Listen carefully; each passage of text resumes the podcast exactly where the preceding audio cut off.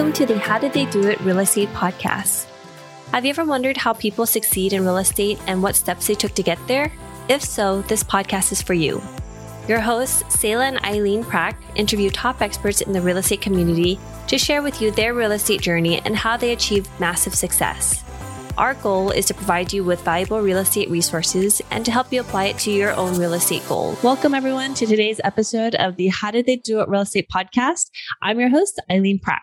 And today our guest is Oliver Fernandez. And Oliver is a construction business owner and real estate investor that has successfully completed over $80 million worth of construction projects and has accumulated a real estate investment portfolio valued at over $150 million in the past nine years. So, Oliver, welcome to the show and thank you so much for being with us here today. Thank you so much for having me. I really look forward to connecting with you and giving value to your audience. So, Oliver, can you share a little bit more about your background and how you got started with the real estate?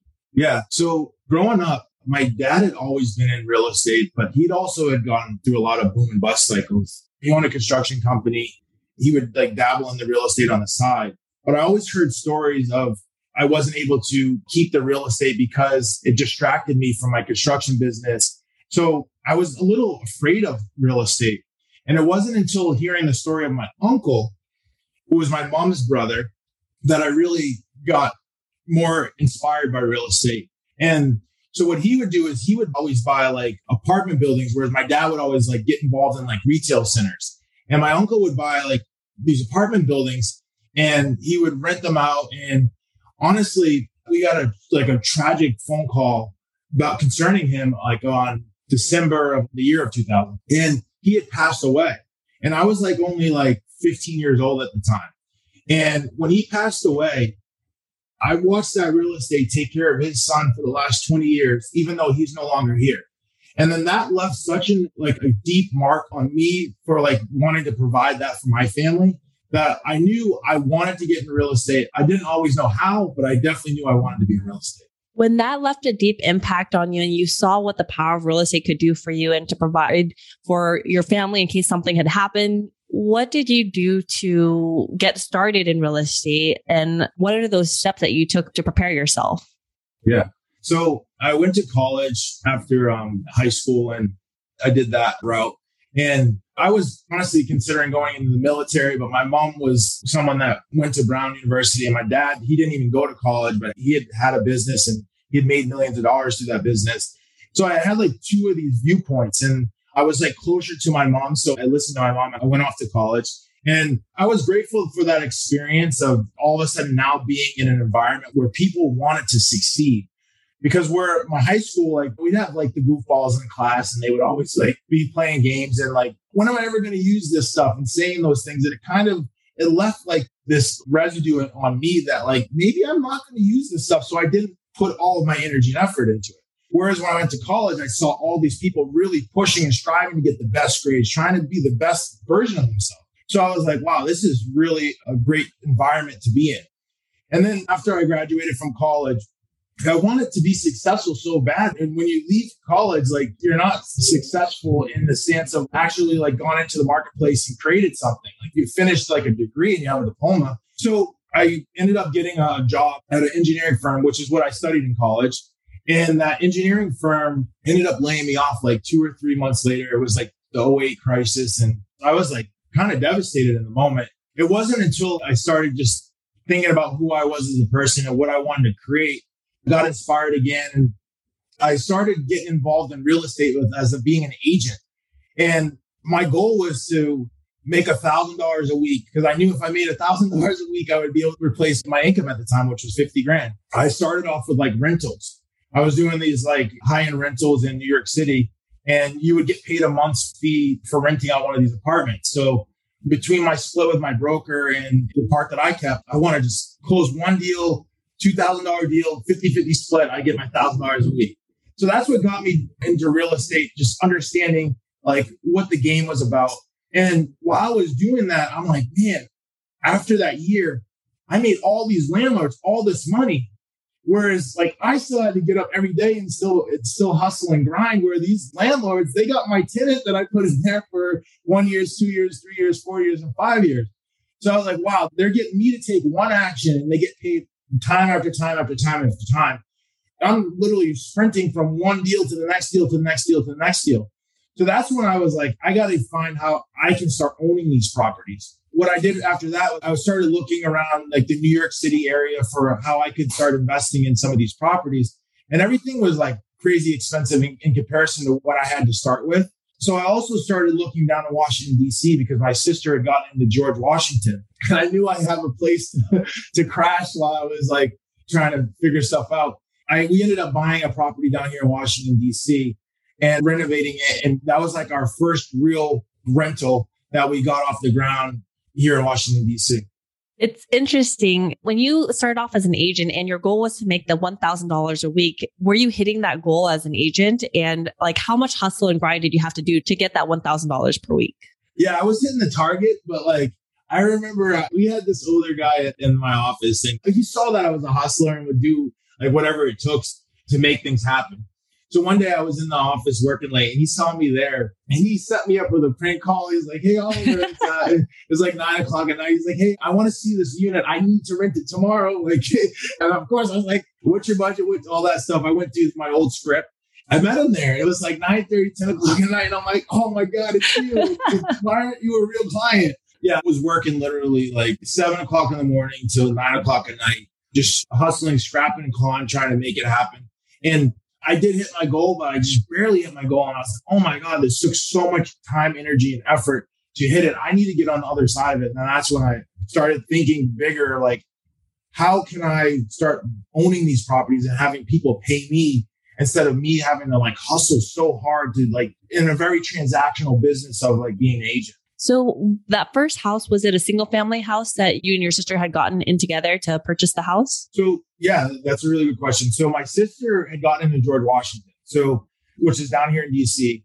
And I knew that I would be able to sleep on her couch while I, I renovated this property. And this property was a single family property. It was actually a really tough block. Now looking back, it had like three or four abandoned buildings, like boarded up buildings, but at the same time, there was a lot of things happening in DC at the time. There was a lot of like infrastructure getting put in place, like large buildings, a lot of like retail, and it was really close to a metro. So we also were looking at comps in the area and like we could hit our rental numbers for making the deal make sense. So gut renovation, we had to gut the whole place. I stayed at my sister's house, gutted the whole place, and I was literally here working with the guys doing the construction. And really cool story was one day I was in the back alley of that house and there was an, one of my neighbors that I didn't even know he was my neighbor, but he was an older guy. He's about 96 years old. And he had this like ball cap on. He was black, almost like a trench coat.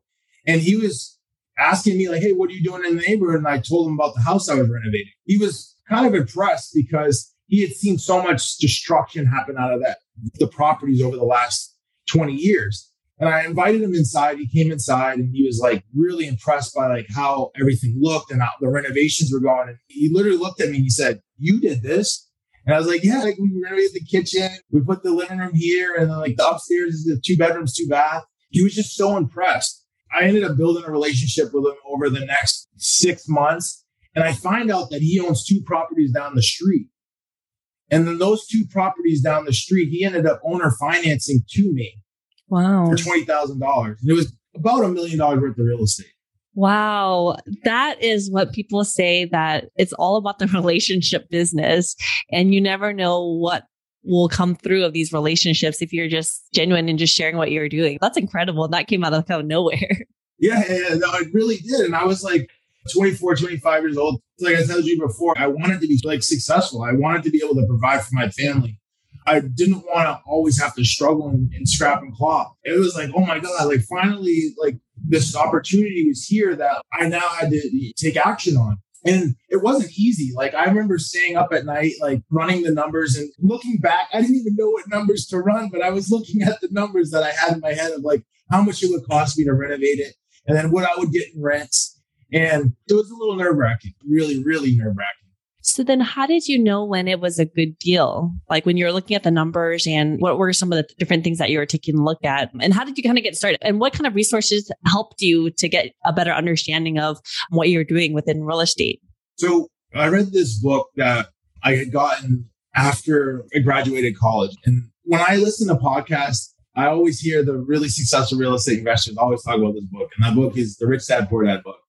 And I knew that I needed to get assets and I needed to get things paying me versus me paying for things. That's what I knew, right? And like I had that framework and I then started consuming all of these like real estate books. I think I have a bunch of them behind me, like yep. start small, start small, profit big in real estate. I was reading all these books and I was like, all of them were saying the same exact thing. And it was just like, at that point, I was like, I just need to take action on the thing instead of just continuing to consume the information because I had a, a breadth of knowledge because all the books were saying the same things and I was recognizing the pattern.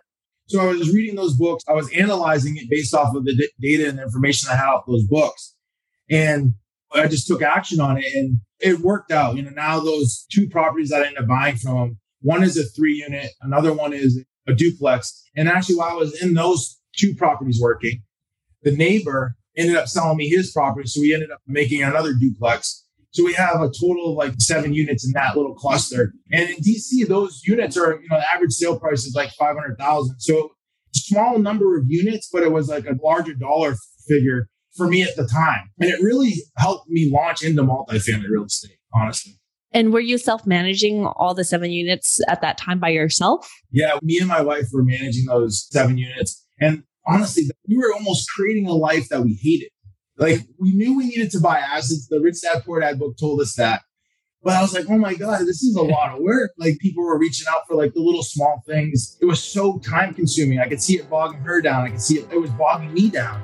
And I was like, I'm missing something here. I didn't know what it was, but I knew I was missing something. We love hosting this show. When we started this podcast, we were doing all the editing and post production ourselves. Now, we are very excited to have this particular company as a partner of the show to do all the post production for us because it gives us the freedom to focus on the two things we care about serving you, our listener, at a higher level and growing our own multifamily business. If you are like Selah and me, then you want to add value to others while scaling your business. A podcast is the best way to do both, and we invite you to contact Adam Adams.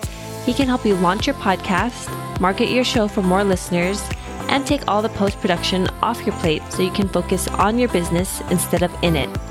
Listeners of this show can get a free consultation with Adam.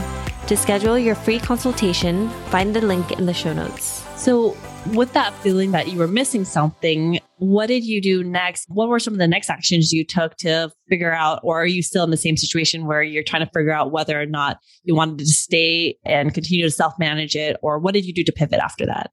Yeah, it's a really good question. So I got really curious and I started looking at different things and I was looking to do, I knew I wanted to get bigger because I knew like once we got bigger, we could have more scale and we could hire more people to potentially take that stuff off my plate.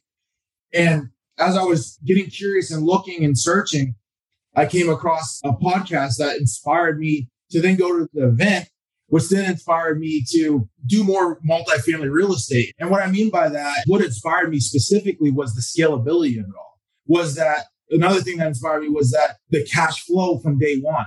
Whereas these development deals that I was doing, I was having to carry that 800 pound gorilla on my back, paying the mortgage, paying the construction bills, paying all the interest that was due, paying all the utilities until I got it ready to rent. Whereas multifamily, we could go in day one and start receiving cash flow that was going to help pay the bills, pay the taxes, pay all those things. And like hearing that was like, oh my God, I need to start building, I need to pivot and start building my life with assets that I don't have to technically be there because these also have like property management that is already built into the financial formula.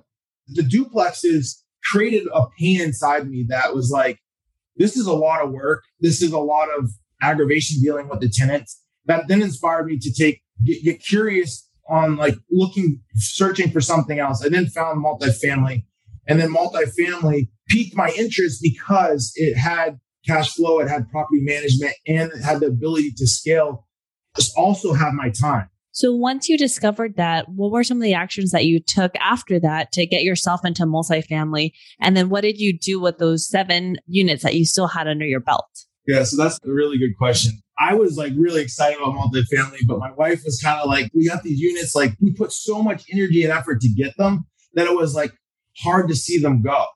So I was like, all right, here's a compromise. We'll keep the units, we'll refinance them, And we'll take the cash that we get from those units to then invest in multifamily. While the tenants in the seven units here in DC are going to continue to pay down the rent or the, pay down the mortgage and pay rent. So the next step after refinancing those units was I started going to a lot of events and getting really comfortable with the asset class as a whole. I was going to events like syndicator events. I was going to meetups. I was going to even these IMN events. I was going to any event that I could find about multifamily real estate because I wanted to make sure that this thing was real. And then I started hearing, you know, these like really powerful figures start also confirming that multifamily real estate is a great investment. They were confirming the reason why they liked it. And I was just consuming and consuming, consuming. And then it was again, I started to see the pattern, like I needed to take action. So then we made our first passive investment in multifamily real estate just to see how it all came together from the syndication paperwork to getting receiving the checks in my account, me not having to put any energy into receiving those checks in my account, which honestly helped shape my framework of like how to really design my life. How did that conversation with your wife change? Because the seven units, both of you, as you were like looking at it and self managing it, you're like, there has to be a better way for it. You're kind of creating a jobs for your, yourself and your wife that you weren't 100% enjoying it. And it was just taking a lot of your time and energy. And so how did that conversation shift? And was she like on board immediately when you shared with multifamily side of things and how there was a different way to do real estate? Like how did that conversation kind of look like for you guys? So in the beginning, when I was talking about selling them, she got really like defensive and there was a lot of resistance there. When I started talking about refinancing to take the cash out, she was more easy to work with in terms of like, hey, I'm interested in doing something else. I had already built the belief in my wife that real estate was a really good investment because we had already done really well with those first properties. So like she believed in, in me and she believed in real estate. She had the thought process already that real estate is a good thing. So the conversation really was difficult in the beginning because I was talking about selling them. But once I shifted from selling it to refinancing it and then making the next investment, she trusted the decisions we were making and the underwriting that I was doing to understand the numbers to start taking action on it. Yeah. So then, because you already had already laid the foundation and both of you are, were already pretty much on the same page in terms of real estate being a good vehicle for you guys in your particular situation. So the conversation seemed like it went a lot more smoother. After you had invested in the first syndication deal, what did you do after that? And were you continuing to invest in syndications? And are you still looking to do that moving forward, going in the future?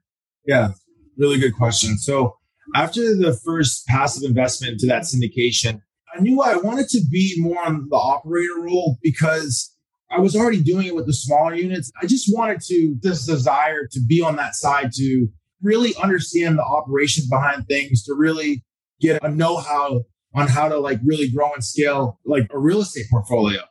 So what I did is I continued to go to those real estate events and I continued to network with other people.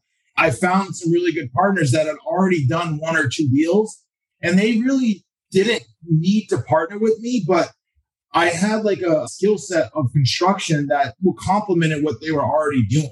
They had three properties under contract at the time. One of them was in Atlanta, it was 152 units. The other one was in San Antonio, it was 282 units. And the other one was well, actually there was two of them in Atlanta. So there was another one in Atlanta. And those properties were needed some construction on them. And I was able to really add value to the one in Atlanta because that one actually had down units. And down unit is a unit that isn't on the rent roll. It has like maybe water issues, plumbing issues that are bigger than just a normal repair and maintenance unit. So those down units had water coming in them. And I had literally just maybe a year earlier dealt with water issues at one of my seven units. Like literally the tenant moves in and water's in the next day. So I was like devastated. But in solving that problem on that one unit gave me the data and the information to be able to solve it on that 152 unit and actually like create massive returns for our investors. Fantastic. So you partnered up with some people and then you were able to be part of the general partnership team, adding value. How did you have that conversation with your teammates? I guess, how did you determine that your value was going to be needed on their specific team? Again, really good question. honestly, I didn't even know that my value was going to be needed on that team. I just knew that they had come recommended from another syndicator that, like, hey, these guys are young, and they're doing some big things, and they may be interested in doing some big things with you. So I reached out to them. I just connected with them, I listened to what they had going on and what their needs were. And then I told them what my experience and like what I could bring to the table. It worked out to just be a good fit. Definitely wasn't like this long vetting process. It was a conversation, meet in person, and it just worked out to be a good fit. And four years later, we're still partners and we're still adding value to each other and doing whatever it takes to make sure our projects are successful. So, what are you the most excited about coming up in the near future here? What I'm most excited about is we have a three package deal that we're getting ready to close on in the next 30 days. It's a unit, units in um, Atlanta, units in Daytona Beach, Florida, and then units in Austin, Texas. And it's our biggest deal today. It's $98 million worth of real estate, just right under $100 million. And it's just like crazy that we could start where we were started, where we were raising money for a $15 million deal. And now we're doing like a $100 million deal. It's just exciting to be in that position, be around people that are pushing me every day to become the best version of myself. That's what I'm excited about. What do you think was the biggest contributor for your growth within real estate? My biggest contributor for growth in real estate was first having the curiosity to want to understand real estate. Number two was once I got curious enough about it, starting to take action on it. And then number three was putting really good people around me so that I could continue to elevate and go bigger faster. Yeah, that like putting the great people around me was probably one of the biggest things of all three of them because were my ideas. But once I started having other people that were also had really big ideas influence my ideas, my ideas got bigger and our ideas together got bigger. So, how has real estate impacted your life so far? So, real estate has provided almost everything that we have.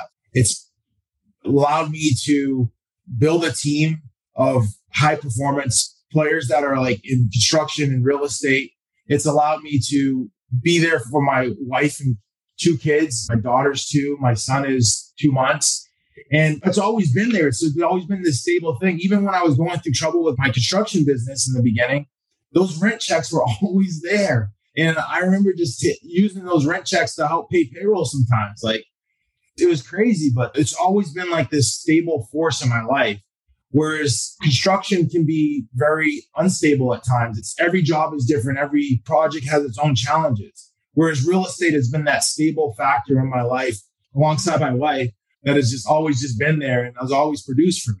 And then if there was one thing that you know now about real estate that you wish you knew when you first started, what would that be? Yeah. If I knew then what I know now, what I want to know, you got to take action. You got to take action. And when you're taking action, you got to keep your eyes open. And that's one thing that I've always done. Like when I was the rental agent, right? I didn't just, I took action to get into real estate, but I didn't just have my blinders on and just take random action. I kept looking around and said, who's making the money here? I saw that the landlords were making the money. So I then took action to move toward being a landlord. Then when I was a landlord in that position, taking action, I'm like, who's making the money here? Oh, it's the people that own these commercial properties. They're valued differently. There's all these little things that add more value to the commercial properties than the single family or the duplexes that I was getting involved in. So like it's taking action, but also keeping your eyes open to where is the money really being made once you take an action. No, fantastic. Keep your eyes on the prize. Yeah. well, Oliver, I so appreciate you coming on and sharing your story with us. It's incredible how you've been able to pivot and take a look at things. And like we said, keep your eyes open and keep your eyes open and be open to the opportunities that are around you. And like you said, also in the beginning, when you had that conversation with that old gentleman who ended up seller financing to you randomly, you know, after that one conversation and showing him, you never know who you're going to meet in this business. And it's all built on relationships. And so I really appreciate you coming on and sharing all of that with us. Yeah, I really appreciate you hearing my story and and honestly uh, helping me remember those stories because they make me feel so good inside. They really do because there's so much scaredness in them. There was so much, I don't know what I'm doing in them. But now looking back, it's like, oh my God, I'm so glad I took action on that stuff. Yeah, no, definitely. It's a lot of times it's getting over that fear and just taking those first steps that's like difficult. But I mean, you were able to take those steps and it's always important to be grateful for where you are. And also don't forget like the journey that you had along the way and really appreciate like how much you've accomplished in this amount of time period and how much more you will accomplish as you continue to take those actions. Totally agree. Totally. So, Oliver, for our listeners out there who also want to learn more about you, your journey, follow you, where is the best place that they can go? You can reach out to me at www.investwitholiver.com. You can reach out to me there. You can also follow me on Instagram. And that would be great if those two options. Yeah. Thank you, Oliver. We'll also include those in the show notes. So our listeners can also find it in the show notes here. It'll be easy for them to check it out. So thank you so much again, Oliver. I really appreciate it. Really appreciate you. And thank you for listening to our podcast today, brought to you by Bonavest Capital. We would really appreciate it if you can go to iTunes right now and leave a rating and written review. Also, please don't forget to subscribe so you can always get the latest episodes. You can also connect with us on Facebook, How Did They Do It Real Estate. We'd love to hear your feedback and any topics that you're interested in for future episodes.